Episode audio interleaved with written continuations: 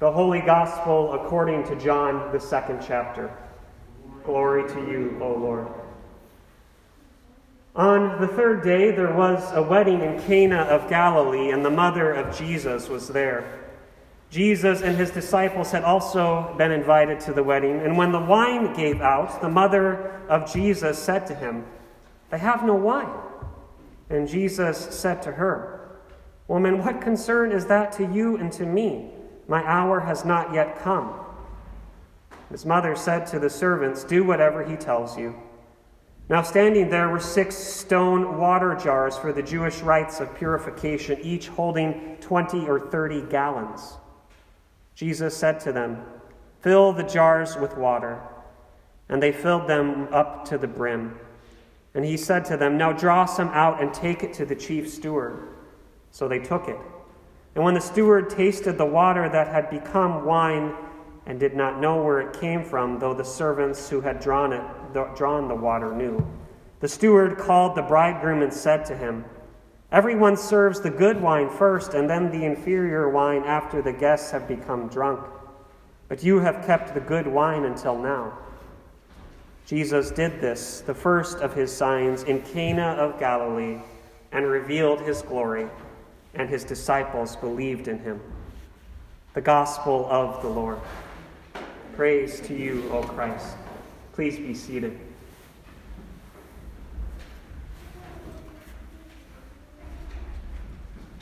Grace to you and peace in the name of God, our Creator, and Christ, our Redeemer. Amen. Dearest friends and family of the Bratislava International Church, a very happy New Year to each and every one of you. It's good to be with you again after a few weeks away. I want to thank again all who really stepped up in that time to allow our community to continue to worship. It never fails that worship still happens here, both in person and online in my absence, and I'm so thankful to everyone who had a part in that. And at the start of this new year, it feels appropriate to celebrate many things with you.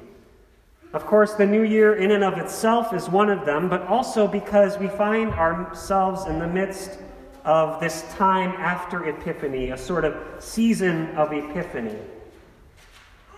This time is all about unveiling God's truth through Jesus born into this world. It warms my heart that we find ourselves so many weeks past Christmas Day and the unveiling of God incarnate in baby Jesus. It is still a rich theme in our scripture readings, all of them calling for us to rejoice. It's surely no surprise to you that the prophet Isaiah that you heard Yvonne read plays a significant role in sharing this good news and unveiling the truth of the Messiah come into the world. And Isaiah's call for justice in his own context, in which he could not be silent, is his call also for us in our own context, not to be silent about the justice that has been done in a baby born in a manger. That justice, of course, being the reconciliation of our sins by the power of our God.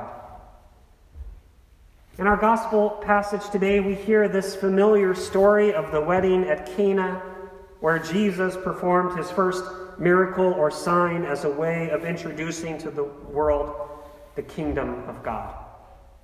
Introducing in the sense of truly making it clear what the kingdom of God is all about. As I was reflecting on this, it led me to question the meaning of miracles or signs in our lives, both as defined by Scripture, but also defined by society. And maybe you've heard a sermon like this preached before, but my aim isn't what you might expect. I'm not here to denounce that Scripture or society's definitions of miracles are not worthy of our time. But what I'm here to do is lift up the work that God is doing through both. You see, when it came to the story of miracles and Jesus, one commentator ascribes that they are always lined up in the same way. A setting is established, one that is ripe for a miracle to occur, and then a need arises, and then a miracle addresses that need, and then there is a response to that miracle. So in the case of this wedding at Cana, we can see in the setting of a wedding feast that a need arises for more libations when the wine runs out, verses 3-5. And Jesus, even though he doesn't feel it is his time to reveal his glory as the Son of God, performs a sign, a miracle, verses 6-8. And then the steward and the bridegroom are a part of the response to that sign, verses 9-11. These signs and miracles, by society's standards, don't always get set up the same way, as I just outlined for you, as are outlined for all of Jesus' miracles. Yes, we hear of the need for miracles everywhere all the time, but we don't always see miracles happen that meet those needs, do we? It seems that miracles for today's world are much more involved with things happening out of thin air, that no specific need arises, but amazing things just happen. And people's responses to those miracles are shock and awe, with maybe just a little sense of gratitude. You'd think that the people at the wedding at Cana, either the steward or the bridegroom, would have responded in a faith-filled way to the abundance of wine that just happened to show up when the supply had run low. But really, it seems that their reaction, like many people do today, is somewhere along the lines of, "Whew, we almost had a major party foul there when we ran out of booze. That wouldn't look good for us if we ran out of wine at this wedding feast. Luckily, the bridegroom was hiding all of the good stuff in the back." This sort of suggests that if any unexplainable good fortunes occur in our lives, it has to do with chance.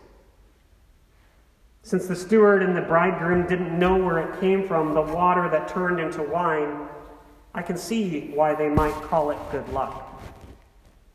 But to call the act of our Creator dying on a cross for our sins and rising again, should we call that good luck too? I'm not too sure. I can't help but wonder if Jesus hadn't been so secretive about his identity and his part in this miracle, would the people have responded with praises and thanksgiving to God, or rather with skepticism and judgment? Perhaps Jesus feared the latter. I also can't help but wonder if more people today knew this story of the miracle that Jesus performed at this wedding in Cana of Galilee and believed it, would they too offer more faith-filled responses of thanksgiving and adoration to God when miracles happen, instead of calling it a game of chance? Because the true miracle then becomes how God can work in people's faith for the better, despite the circumstances that lead up to the miracles they experience. Part of the challenge with people and miracles nowadays is that there is such a desire for a qualitative standard for miracles on a grand scale. And those are wonderful miracles when someone's life is saved from near death or something like that. But what strikes me about this miracle of Jesus at the wedding is that it wasn't done for attention or for publicity, but rather simply to prevent the party from ending. It was simply meant to bring people joy. That type of miracle, I believe, is what we are called to celebrate every day. Joy. The one like of the Corinthian variety that we encounter in our reading from Paul today. We know that Paul is writing to this early Christian community that has been struggling with its own sense of identity and is quick to criticize a difference of opinion. But Paul writes to them in a way that seeks to bring unity in the midst of their diversity. The unity that comes through the origin of all their gifts, that is the Holy Spirit. The Spirit of God is so powerful and miraculous that it creates and enables a diversity of gifts to coexist and to thrive as a worshiping and human family. One human family. Speaking of family, Jesus' mother truly deserves all the credit for kickstarting Jesus' ministry. It's an easy part of this familiar story to just gloss over, to sort of cast aside, but it is significant for various reasons. Because the beginning of his ministry is the unveiling, the epiphany of all that he is sent to do in his life. And ultimately, that very life will end in a violent death on a cross for the sake of the world. It's almost unfathomable to consider the strength that Jesus' mother had, that it took for her to simply start his ministry, having some premonition likely that it would end in his death. The simple nudge that she gave him at a wedding feast with laughter and joy and singing all around to provide some more wine, it truly cost her a lot. Because the only other time that she appears in John's Gospel is at the foot of the cross. What a powerful bookend to Jesus' ministry. His mother encouraging him at the beginning and grieving with him at the end, just like every mother would. All these signs point to the fact that God is revealing God's self in Jesus, that the glory of our God is here and now. God has revealed God's whole self in the incarnation and the enfleshment of Jesus.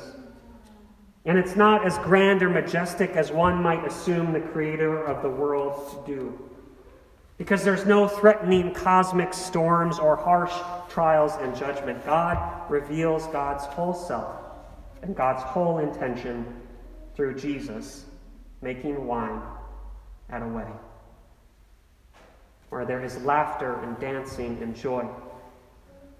Despite the water turning quickly to wine, what you see revealed isn't what you get when it comes to Jesus' work.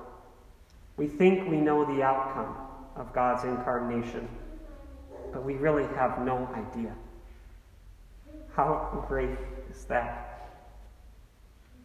In the end, sometimes God's working miracles isn't about an astonishing healing or the like, although those are great, but God's miracles are simply about giving us joy. Like the joy of having enough wine for everybody to drink at the wedding banquet.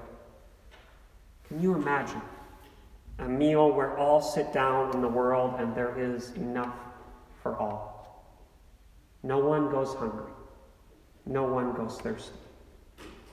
This is the miracle we should long for. This is the miracle the world needs now. Amen.